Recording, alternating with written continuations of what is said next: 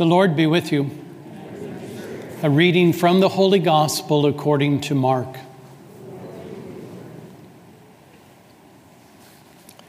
The beginning of the Gospel of Jesus Christ, the Son of God. As it is written in Isaiah the prophet Behold, I am sending my messenger ahead of you. He will prepare your way. A voice of one crying out in the desert Prepare the way of the Lord, make straight his paths. John the Baptist appeared in the desert proclaiming a baptism of repentance for the forgiveness of sins. People of the whole Judean countryside and all of the inhabitants of Jerusalem were going out to him and were being baptized by him in the Jordan River as they acknowledged their sins. John was clothed in camel's hair with a leather belt around his waist. He fed on locust and wild honey. This is what he proclaimed One mightier than I is coming after me. I am not worthy to stoop and loosen the thongs of his sandals. I have baptized you with water, he will baptize you with the Holy Spirit the gospel of the Lord.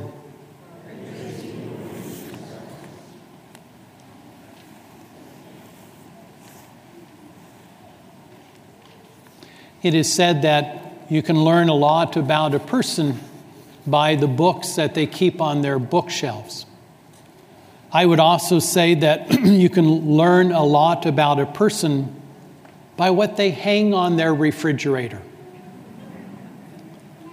My refrigerator has a calendar from the Kansas Wildlife and Parks. It has a picture of my dog that has gone before me and is awaiting me. No, I'm not going to give a homily on whether dogs go to heaven. and finally, on my refrigerator is a prayer from a Native American Indian chief. It's entitled, Live Your Life. Live Your Life. The opening line of this poem is So live your life that the fear of death can never enter your heart. Last week, I preached about praying in the midst of fear and anxiety. I gave some practical ways to pray when you're anxious and when you're upset. This week, I would like to focus upon a grace filled moment that allows us to eliminate fear so that peace can enter into our hearts. Today's the second Sunday of Advent. We continue our march through the Gospel of St. Mark. We're going to be in it for the whole year. Most of the readings will come from there. St. Mark, throughout his Gospel, asks a question Scripture scholars call this the Markan question. He asks, Who is this? Who is this that calms the storms? Who is this that can make those who are blind see, those who are deaf hear, and those who are lame walk? Who is this that can forgive sins?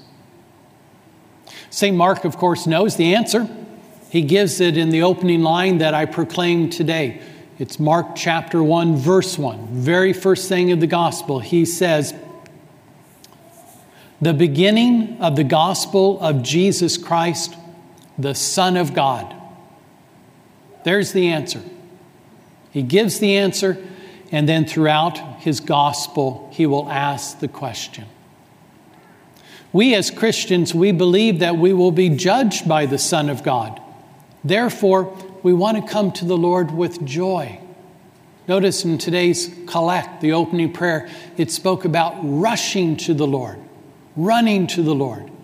Maybe reminiscent to uh, the prodigal father running out to greet his prodigal son. Isn't that the way we want to greet the Lord at the end of our lifetime? Rather than hesitantly, or like Adam and Eve, hiding from the Lord? How can we approach the Lord with joy without fear? St. Mark tells the story of what John the Baptist was doing and how he proclaimed this message. He said, Prepare the way of the Lord, make straight his paths. How did these people make straight the path? Well, Mark tells us that the people were coming to John the Baptist for baptism as they acknowledged their sins. In meeting the Lord Jesus, what should we be afraid of? Well, we all know that we're sinners, but what we really should be afraid of is unrepentant sins, unacknowledged sins. In the sacrament of confession or reconciliation, we do just that. We acknowledge our sins, but more importantly, we acknowledge God's mercy. We acknowledge God's love. Many of you know that having been a priest in this diocese for 30 years, I've had a number of, of chaplaincies, and one of them throughout those years was a chaplain to those who are hard of hearing and deaf, those who use sign language as their first language. And in sign language, there are two signs one for confession, one for reconciliation. Both are really appropriate for this moment of grace. Confession, you take your right hand and you put it over your heart, your very being, and you put your left hand in front where it's visible, everyone can see. And you pull from your heart and you place it into your left hand. That's confession. That which is secret, that which I am maybe even ashamed of, I expose it, I confess it, I get it out of myself. And the other word we use for this sacrament is reconciliation. In sign language, friends, you would take your two index fingers and intertwine them. And if you were really good friends, then you would do it twice, once on top of each other.